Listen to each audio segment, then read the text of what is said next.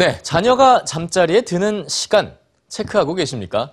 이 방학 중엔 아무래도 늦게 자고 늦게 일어나기 쉬운데요. 이 남은 방학 기간이라도 취침 시간을 앞당기는 습관을 갖도록 지도해 보면 어떨까요? 어린이들에게 일찍 자는 습관이 중요한 이유와 또 일찍 잠들지 못하는 이유 뉴스지에서 전해드립니다.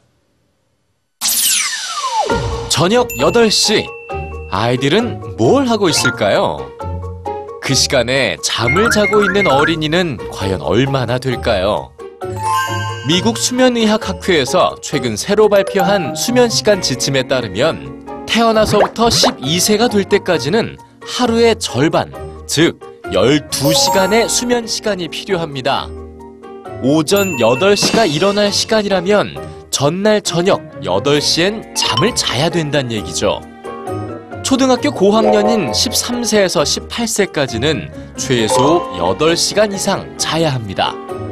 등교 시간을 생각한다면 늦어도 밤 11시엔 잠자리에 들어야겠죠?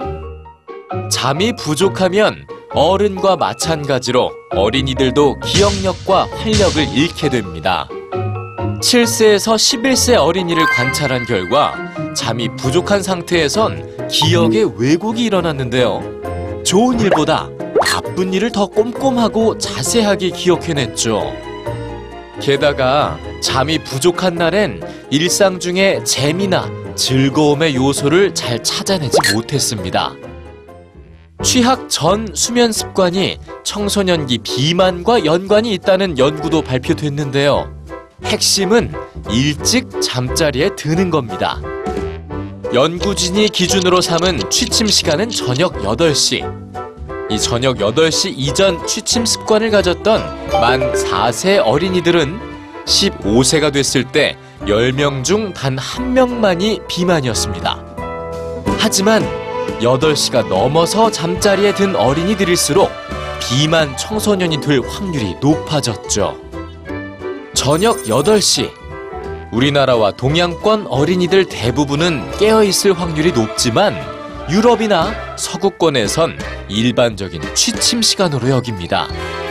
저녁 8시에 잠이 들어야만 적정한 수면 시간이 보장되기 때문이죠. 그렇다면 아동의 이른 취침을 방해하는 건 과연 뭘까요? 취침 시간이 점점 늦어지는 이유 중 하나는 바로 부모의 늦은 귀가였습니다. 잠을 자야 하는 시간, 아이들은 부모를 기다리죠. 어른들의 바쁜 일상이 아이들의 잠을 방해하고 있는 셈입니다.